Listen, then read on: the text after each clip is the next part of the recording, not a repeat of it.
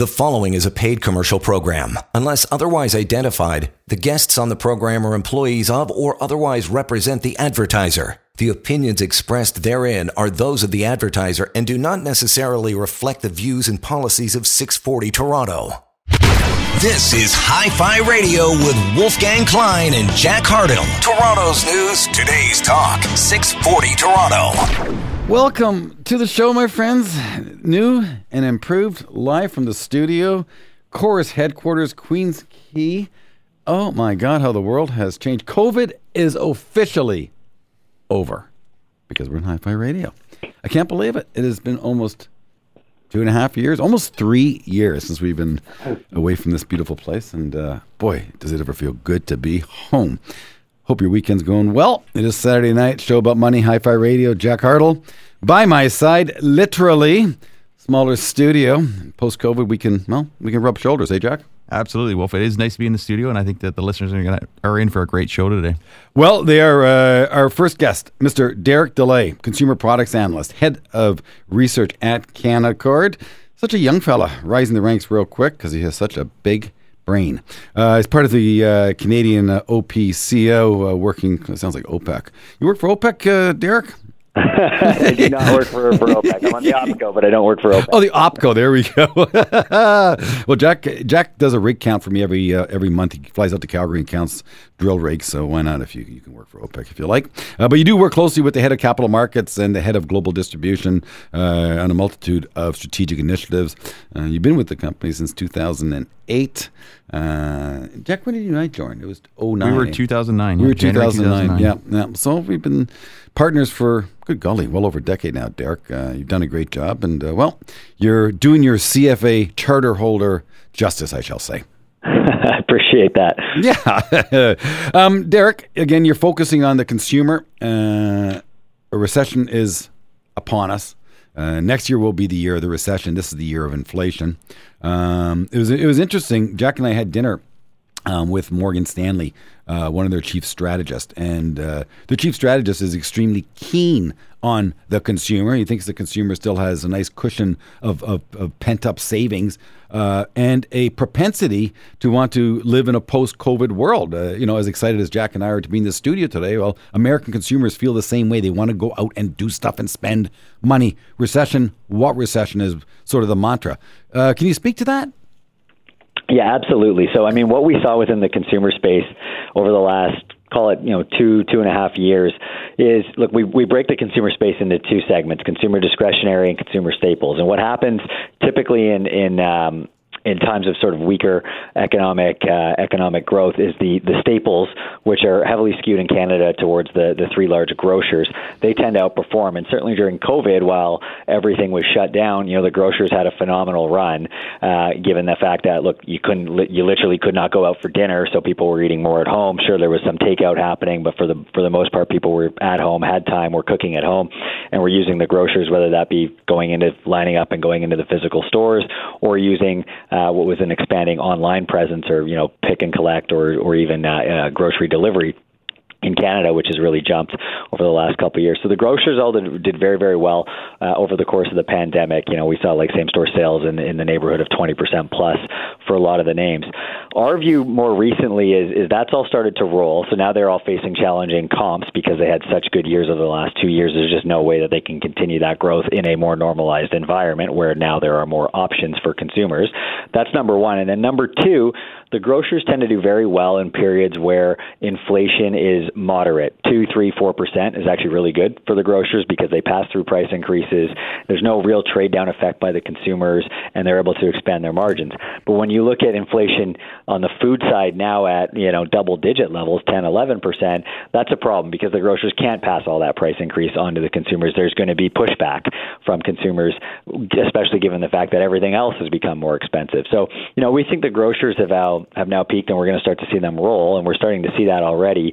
They trade at uh, valuation levels that are about a standard deviation and a half above their historical average. So they're expensive, is what I'm saying. Mm-hmm. So our view now, when we think about the consumer, is we've shifted our strategy away from being more defensive and owning you know plays like the grocers to being more offensive. And it's exactly to your point um, Wolfgang where you said there's still a lot of pent up savings from uh, from the pandemic. And while there is a, a presiding view that the consumer spending environment might be challenged as we head into an inflation we frankly have not seen that that show up yet. So where we like names that are kind of a beneficiary of, of what we call a reopening trade.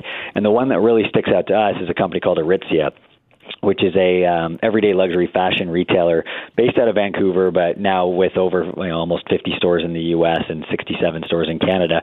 This is a name that's been growing, you know, phenomenally well. They've got a, an expanding e-commerce platform that now makes up over a third of their revenue, and the U.S. growth has been phenomenal. The U.S. revenue for Aritzia is now over 50%, even though the store base is only about you know 35, 40%. So the U.S. stores are performing you know better than the Canadian stores, and they're a company that does benefit from uh, sort of this reopening, or what you said, people going out, people going back to the office, people going out for dinner, people going to a concert or going to a party at a friend's house on the weekend. That's really where Aritzia kind of focuses their brand and, and their clothing is, is built for those types of events and engagement. And this is a name that, uh, in our view, um, you know, has a lot of long-term growth ahead of it. They just had a very uh, well-received investor day where they outlined a five-year strategy a couple weeks ago in Vancouver. But even over the near and medium term, we just think there's a lot of tailwinds for this company. And again, given our positioning moving to offense versus defense, Aritzia is a name that really stands out for us. I'll tell you a couple other stocks that really stood out and, and do stand out from a deep value point of view. Not along the names. And then, Tony, uh, Derek, you don't cover the names. By the way, if you're just tuning in, Derek Dley's joined uh, Jack and I on Hi Fi Radio, consumer products analyst, head of research at Canaccord. Uh, a delight and a treasure to have him as a partner and on the show today. Um, And Disney uh, totally took it on the chin with its quarterly results.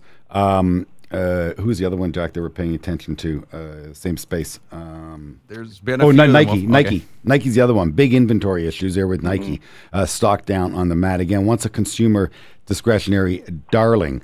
Um, but yeah, I, I want to pivot for a nanosecond in terms of we're talking about inflation, we're talking about consumers and, and pass along inflation.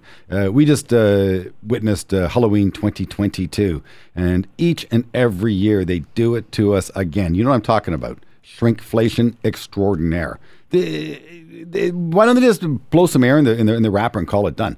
Because uh, we don't have much, they're not giving you much more. When is a consumer going to push back on that shrinkflation? And again, with all the food inflation that we have witnessed, you're certainly seeing less protein being served at the restaurants, yet prices continue to rise. Uh, eating out has become very, very costly. Uh, any research, any direction on that? Again, I, I put that beside McDonald's hitting all time highs. I think we're going to see it, right? I mean, um, we've already seen the grocers, two of them come out and announce price freezes on their private label strategy, that being Loblaws and Metro. Uh, and that's all because of, like you said, pushback from the consumer saying, look, uh, prices can only go up so much. We, you know, at some point, uh, we're not going to have any money left over to do anything else other than feed ourselves and shelter ourselves. So you are starting to see that. And, you know, a company like McDonald's, which has done well throughout this, um, throughout this period, uh, to me, it kind of makes sense, right? It's focused on the on a value end product, even though I, I couldn't, I don't know what a Happy Meal costs now, but I'm sure it costs double what it cost 15 years ago. It's still viewed as a as, as a as a value offering versus you know a typical uh, limited service or limited service restaurant or even uh, you know a high end restaurant, right? So those are the names that tend to kind of do well um, in this period from the from the restaurant side. The big issue facing you know a lot of the a lot of the, the QSR, the restaurant operators, again, it's just it's it's while we are seeing more people return to the office, uh, not everybody is going in five days a week. Uh, I just had a company report this hmm. morning that really talked about sort of the Tuesday, Wednesday, Thursday getting close to normal, but Monday, Friday down 70% from a traffic perspective versus pre-pandemic levels. And where that's a challenge is, is particularly on the QSR side where breakfast is a very big offering and breakfast tends to skew to people that are on their way to work.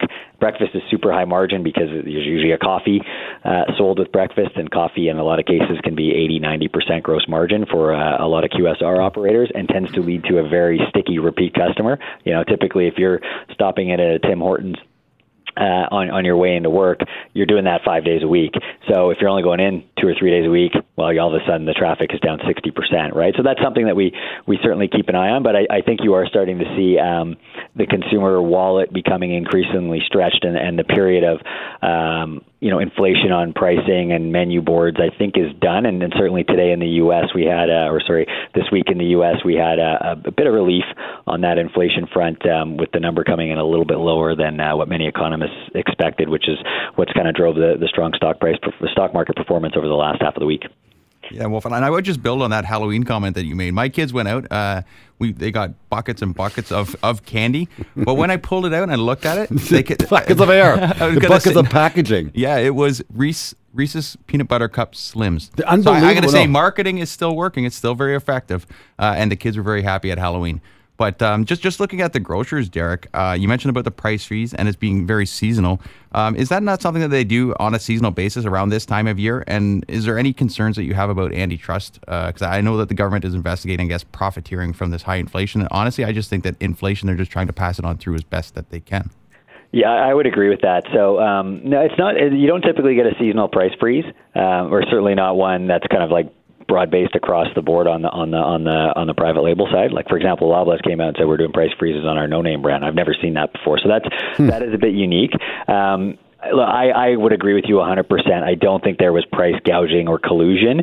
These grocers are faced with the same level of inflation on their input costs that we're seeing uh, on the retail side, and, and you know they they have to try and pass that through. Whether that's passing it through fully to the consumer or going back to their suppliers and trying to negotiate concessions with the suppliers, which then just challenges the suppliers one level down uh, on the value chain. Um, you know, it's just been a very, very challenging environment. I mean, we're not used to seeing uh, seven, eight, nine percent inflation in, in Canada over the last 40 years. So it's it's been something that's been very difficult to navigate, and that's just on the food side. The other side of the inflation ca- uh, spectrum that has been very, very prevalent, and, and every consumer company that I speak with or deal with is talking about it, is on the labor side. Labor, we've seen labor inflation, we've seen labor shortages. So that's another area of uh, of cost um, input inflation that we're seeing across the board. Hi Fi Radio, show about money, 640 Toronto, live in the studios. Finally, COVID is officially over. Uh, inflation has you by the, uh, you know what? I got an idea for you. Learn to cook. I'm back at George Brown College on the weekend taking my culinary courses, cooking bags of rice and, well, saving bags of money. Stay tuned. More show right after this. Let's take a break. Wolf and Jack will continue their in depth discussion about money. You're listening to Hi Fi Radio on 640 Toronto. You're listening to a paid commercial program. Unless otherwise identified, guests on the program are employees of or otherwise represent the advertiser. The opinions expressed therein are those of the advertiser and do not necessarily reflect the views and policies of 640 Toronto. Tuesday moving fast, heads up, mind that blast. No time to sleep, it's DEFCON 1. Can't get no sleep, that's chicken ticks on. No time to fear, it's DEFCON 1. No time to eat, so get me some Big Mac fries to go. Give me Big Mac fries to go. Give me Big Mac fries to go. Give me Big Mac, give me fries to go.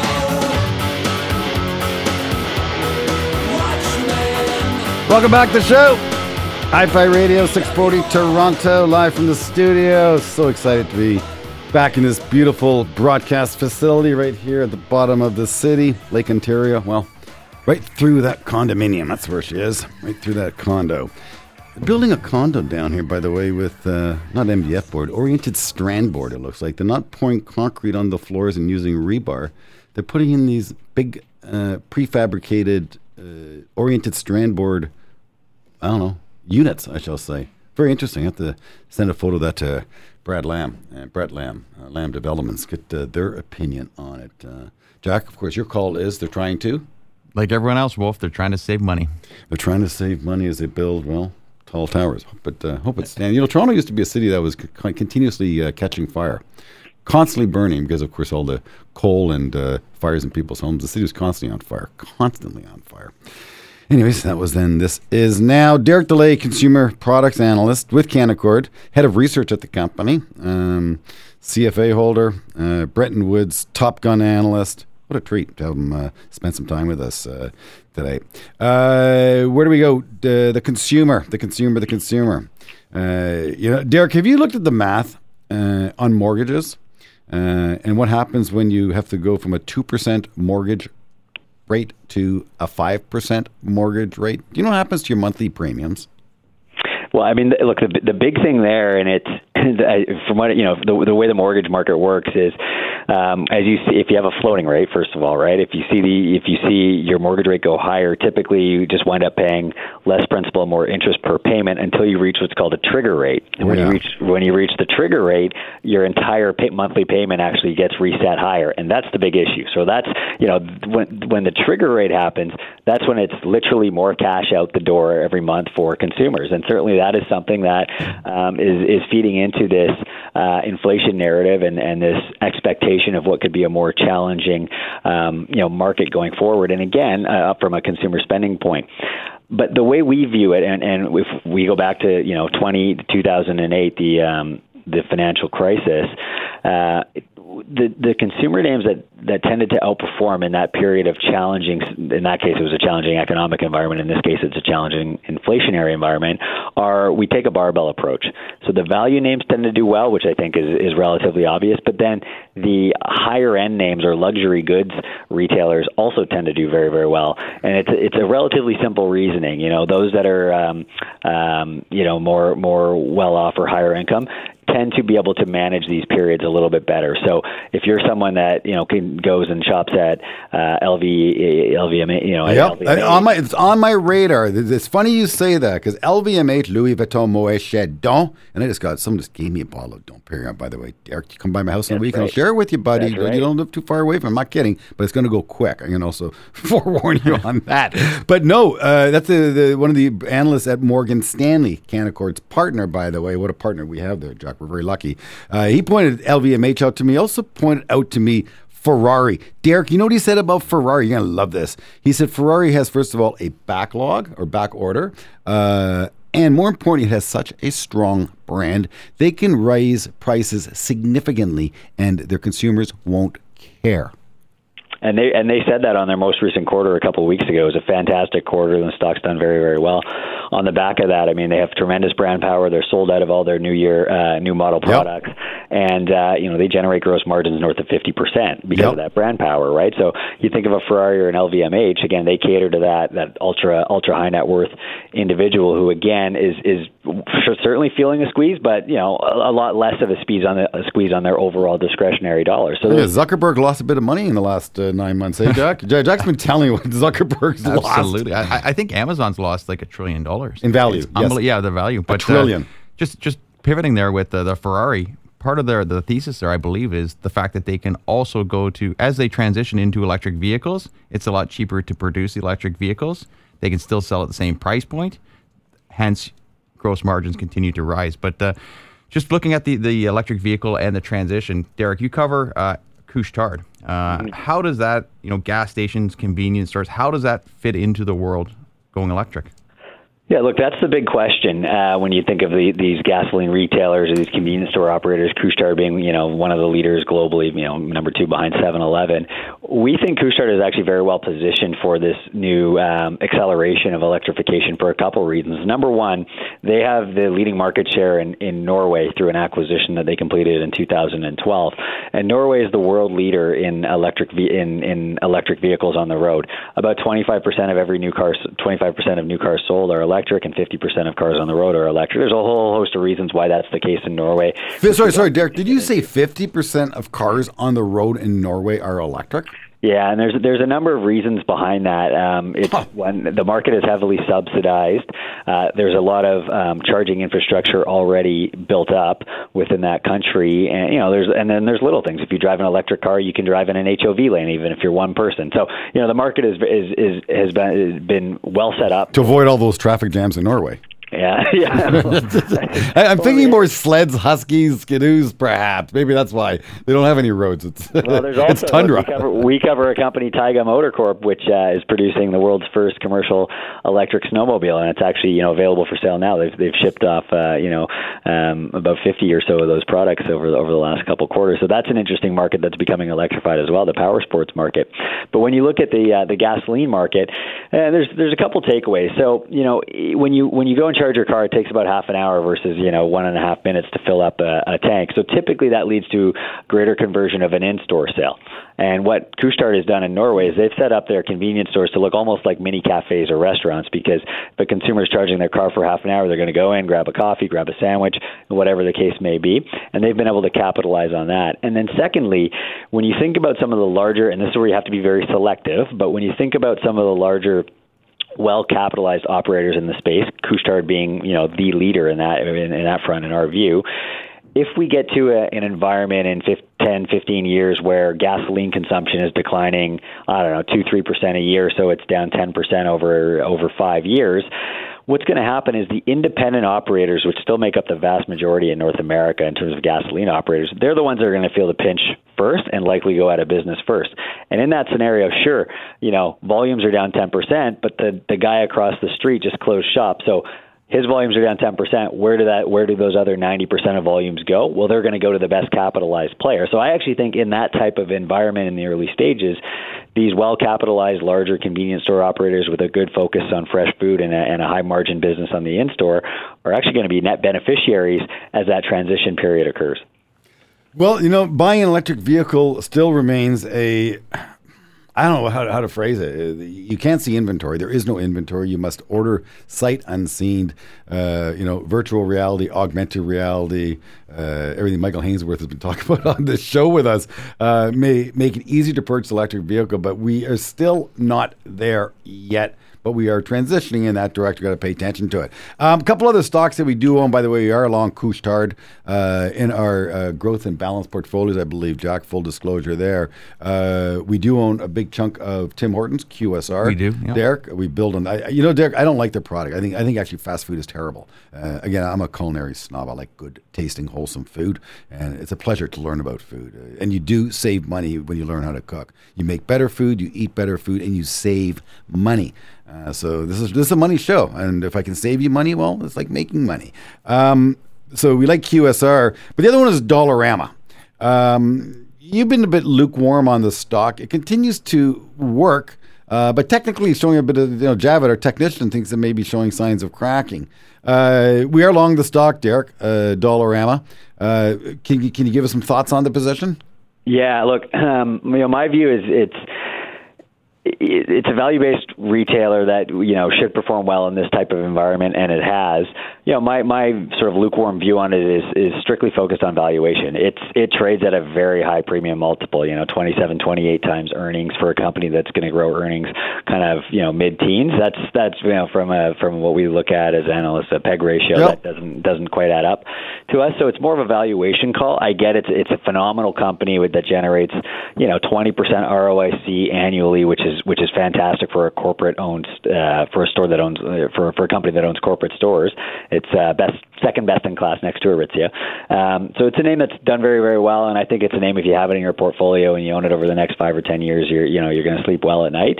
My view in the near term is it it, it is expensive, and there's going to be some some gross margin headwinds in the next couple quarters as they ramp up uh, a new distribution center in Toronto, and then the appreciation of the U.S. dollar versus the Canadian dollar is going to have a, an inflationary impact on their input costs because they, they tend to buy the majority of their um, their their cost of goods sold or their products in in USD. We also picked up, I know Jack wants to get in. We also picked up some Monster beverage, very expensive consumer staple, if it is a staple. I guess it is relative to Pepsi, but boy, the thing has legs to it. And we also bought some TJX. That's what I was going to uh, mention. you talk about you talk about uh, discounting stores and inventory rising. So we go from supply chain issues to massive in- increase in inventories. Uh, TJX is certainly a company that we believe will benefit from that. Uh, what, what's your view on that, Derek? That's a good point. The inventory point's a good point. So first of all, it benefits on that that barbell approach theme that we've been discussing here today. But secondarily, you know, you've got companies like Nike, um, like Target, like Walmart, uh, like Macy's, like Nordstrom's that all reported massive inventory um, yep. uh, increases and, and, and said we're going to be heavily discounting in, in the, over the holiday period. So I think you're right, right? A lot of that could flow down into a company like an off-sale retailer like uh, like a TJX um, that should be able to benefit from getting uh, increased access to inventory and uh, likely is it's a pretty good setup for the quarter. It is Hi-Fi Radio. Derek Dley spending some time with us this Saturday night. Derek, I can't thank you enough. Uh, you're a great partner uh, to Jack and I, and of course to the Wolf and Bay Street Partners, which is, of course, you, our listeners. Uh, have a great weekend, my good friend. We're going to check in with Tony Dwyer, our Chief uh, Investment uh, Strategist, live from New York, right after this break. Stay tuned. Don't go anywhere. There's more Hi Fi Radio in a moment on 640 Toronto. You're listening to a paid commercial program. Unless otherwise identified, guests on the program are employees of or otherwise represent the advertiser. The opinions expressed therein are those of the advertiser and do not necessarily reflect the views and policies of 640 Toronto. Oh, yes, indeed,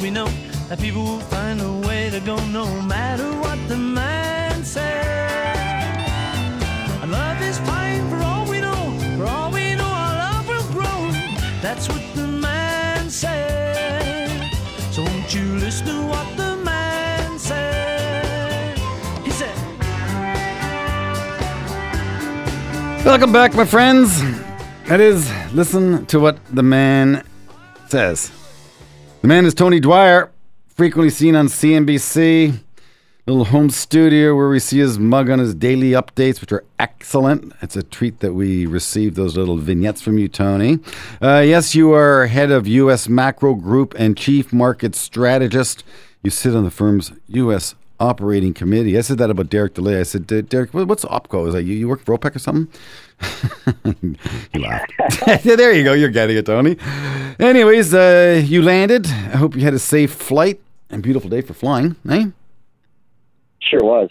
Good for you. Sure was. Beautiful day for the market. Good good year end rally.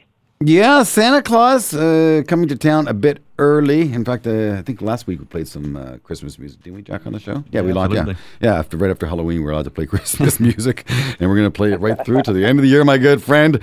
Uh, you know, there's actually a station in, in town, uh, the other broadcast network. I won't mention them, but uh, they they actually flip format uh, for the entire month of December, and according to uh, one of Mister Rogers' favorite radio stations, and he said, no, for the month of December, we will always play nothing but Christmas music, and he's actually stuck to his guns.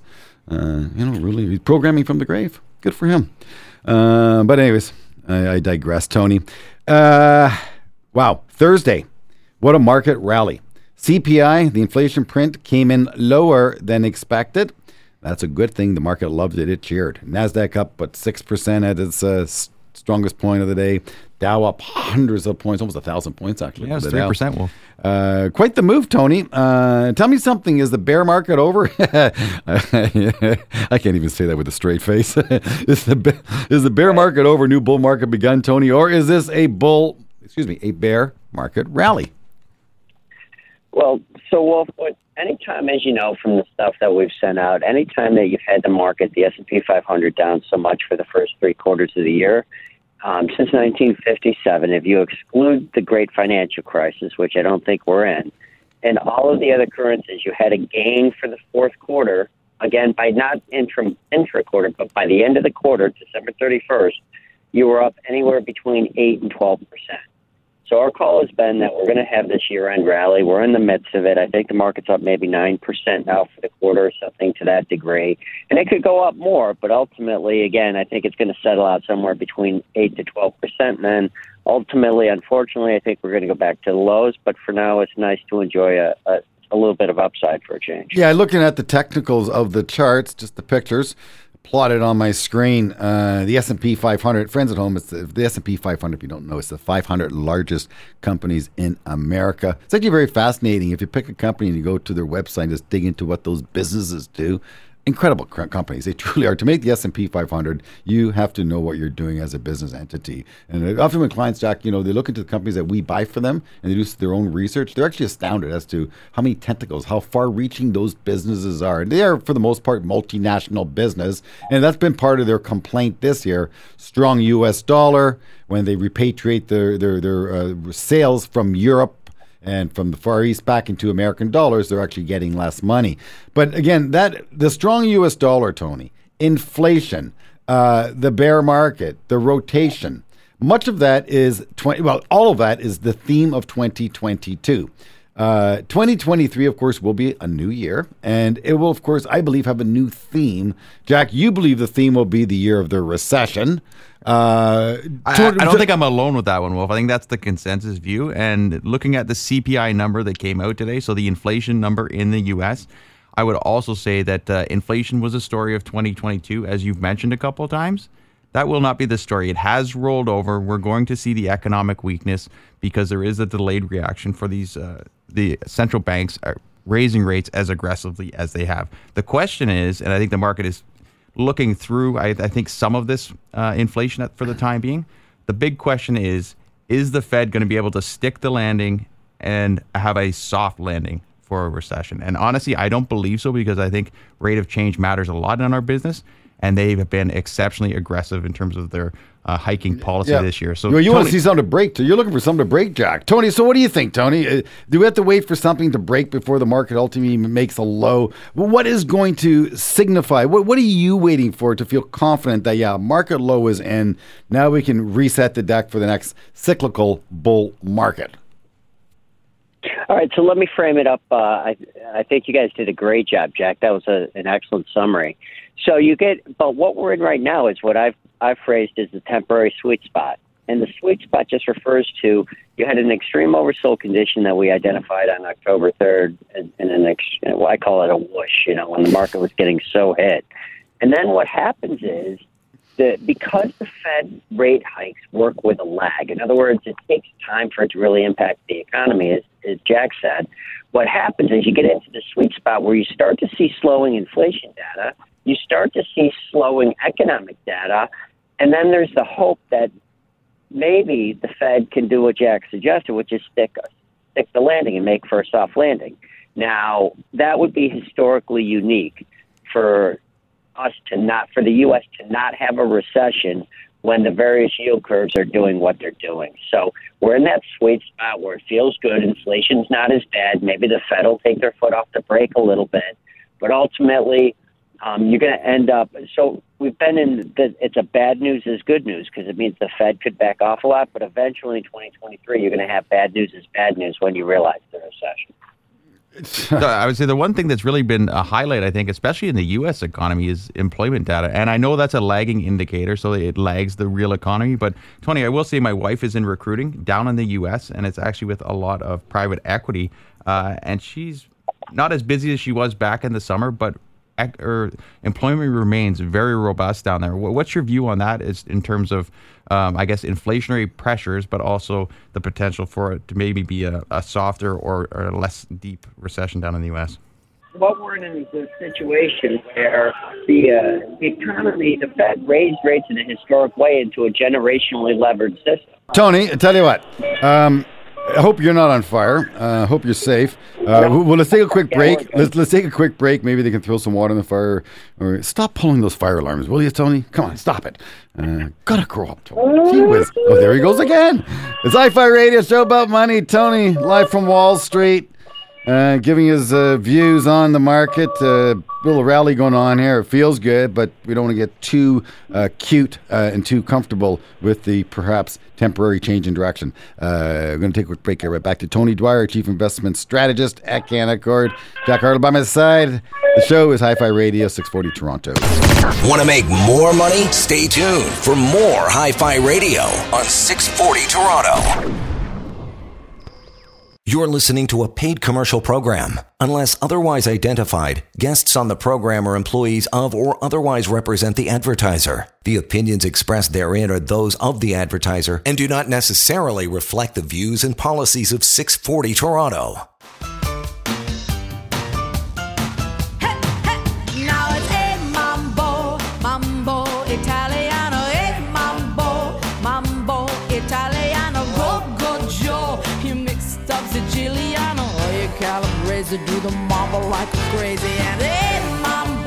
I'm going to say, hey, Tony! Tony, are you there? Tony! I'm here, buddy. Tony, enough of Napoli. eh? Have you been to Napoli, Tony? I have. It's, it's they, they loved you in Napoli, and you love Napoli, don't right? Am I not am I not correct? I can just tell they love a guy like you in Napoli. buddy, of course. What what a oh good golly. Yeah, COVID's over. You know, it's official today because Jack and I are in the studios, back in the studios. They finally let us in, mask free. Uh, place is sanitized. We're feeling great. And the consumer, uh, according to Morgan Stanley, according to Derek Dley, I think according to many, the consumer is still itching to have fun. And, uh, you know, uh, Martin Roberge, our other chief strategist, had a nice chat with him this week, uh, Jack and uh, Tony. And Martin came back from a nice European vacation. Uh, outside of the euro, he was traveling. He said the currencies were so cheap, so good, so cheap, as my son Elliot would say. My son Elliot, by the way, folks, last fall, he was 18 in Tremblant uh, skiing in Quebec, and he left the room, came back with a six pack. and I don't know what it was, Busch or something. I said, Elliot, what do you drink? Oh my God, Daddy, this beer is so good and so cheap here. So good, so cheap. So, anyways, Tony. So, uh, if you want to, you know, I, I suggest to people uh, go to Europe. Uh, use the strong currency. Uh, if you have U.S. dollars, you can convert them. Uh, take the Canadian dollar and convert it. Uh, the euro is cheap. The U.S. dollar is supreme. Uh, my call, Tony, and uh, I'm going to make a call. I'm going to make a call. U.S. dollar is going down next year. Okay, lower, lower U.S. buck. Tony, what do you think? U.S. buck lower next year?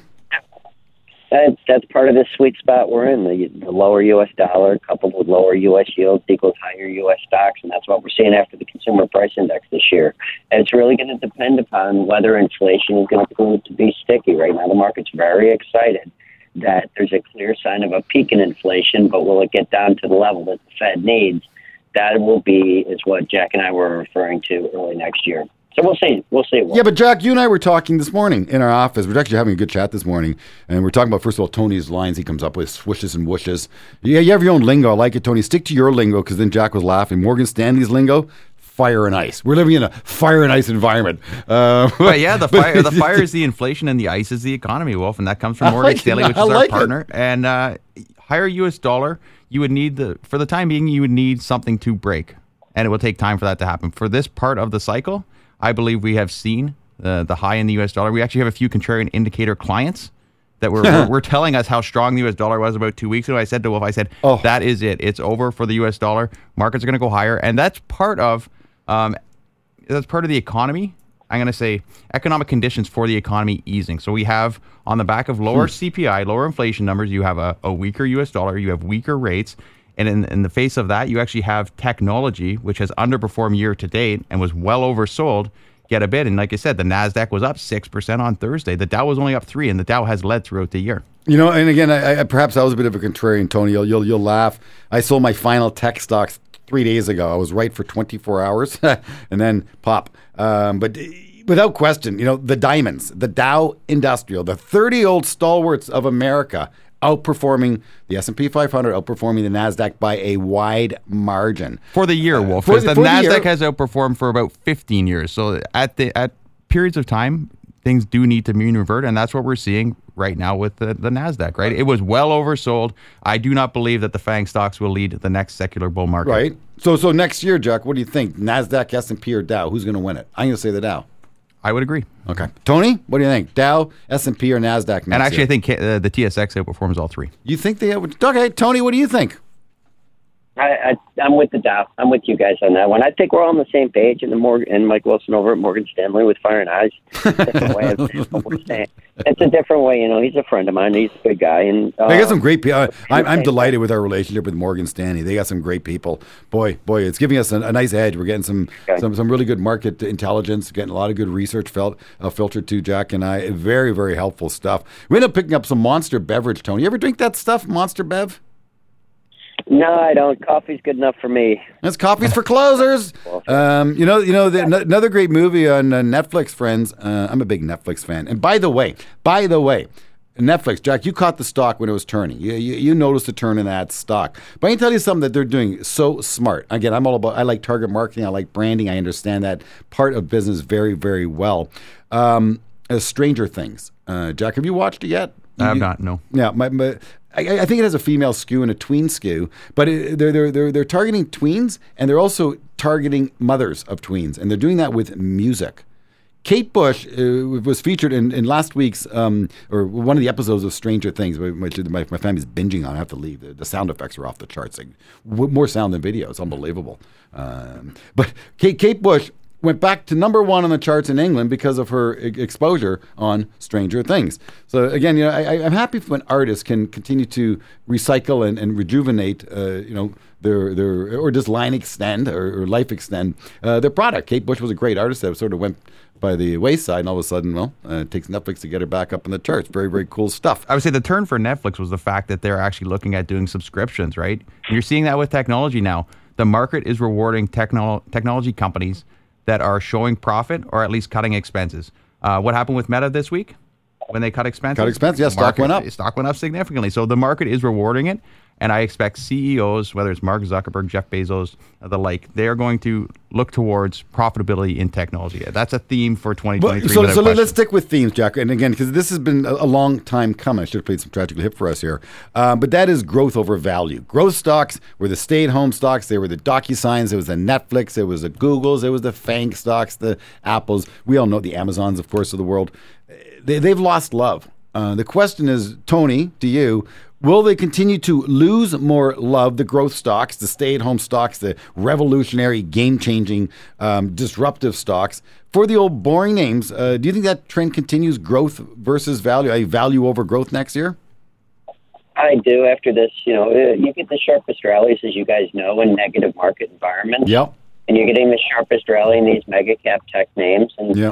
you know the the FANG names um, on the back of this uh, feeling that the inflation boogeyman is behind us, and that's good. You know, but that, in our view, is remember that you know you guys know me. I like data. Um, and the top 10 stocks, most of which are the big name cap stocks that are running the market today, um, those are still 27% of the overall market capitalization, which is historically still extreme. So um, that's got to work its way down. Well, the S&P 500, Tony, right now is flirting with about 3,900 points. Based on your work for an 8 to 12% rally from the lows, based on where the 200 day moving average is, uh, yeah, I, I would have to agree with you. The market looks like it perhaps has another 2 3% in it. Maybe 4,050 on the charts is what they're indicating. Maybe Santa stays in town for a little longer. I don't know. Um, tax loss selling, of course, I don't know if that's done yet. I have a sense it's not done. Um, but, anyways, it's never boring. Uh, guys, it, it really No. isn't. No, it's Uh, not. And if we get bored, we go to Napoli. And by the way, Tony, the new thing that somebody I picked up as well on Netflix, something called I think it's called Coffee for the People or Coffee for Everyone. It takes place in uh, a ca- uh, a cafe in Italy. There's an author writing a book. Uh, there's a barista who just came out of prison, learning a new career. and they speak about the suspended coffee. And over here, what we do is we we pay it forward by the car in front of you, QSR, Tim Hortons. You, you pay for their uh, their their meal. Actually, the guy behind you, I guess you'd pay for. The guy behind you pay for. So when they get up to winter county, he's already paid for. But in Europe, what they did, in Italy, what they did was a suspended coffee where you, you order two espressos and you only consume one, you leave the other one on the counter, and then a homeless person can come in and enjoy a coffee. And all part of Italian culture is they believe it's a human right to consume coffee. I'm going to say cheers to that. Tony! Tony, what a pleasure to have you on the studio, my good friend. All right. Have a great day, fellas. Thank you, sir. Jack Hardill, partner, portfolio manager, Tony Dwyer, chief market strategist, spending some time with us on Saturday night. Joe's Hi Fi Radio each and every Saturday right here on 640 in Toronto. If any questions for Jack or I, we're always here for you. WolfgangKlein.com, thewolfonbaystreet.com. Send us a note. We'll get back to you. We're here to help you have more money. And don't forget, next, I guess it's next Thursday, will be the official Covenant Sleep House. Uh, go to Covenant House website. Support the cause. There's a lot of homelessness, as you know, in this great city of ours. Please help your brothers and sisters uh, have a warm place to and a safe place to stay. They deserve it. You know it. So do I. Dig deep. Help them out. We're here for you. Be here for them. Have a great weekend, my friends. Speak to you next Saturday. Wolfgang Klein, Hi Fi Radio, Jack Hardill. Good job. Have a great weekend. You've been listening to Hi Fi Radio with Wolfgang Klein and Jack Hardill, portfolio managers at Canaccord Genuity Wealth Management. For questions about today's show or any questions about money, email Wolf and Jack at wolfgangklein.com. Hi Fi Radio, for the love of money. Join us again next week. The preceding was a paid commercial program. Unless otherwise identified, the guests on the program are employees of or otherwise represent the advertiser. The opinions expressed therein are those of the advertiser and do not necessarily reflect the views and policies of 640 Toronto.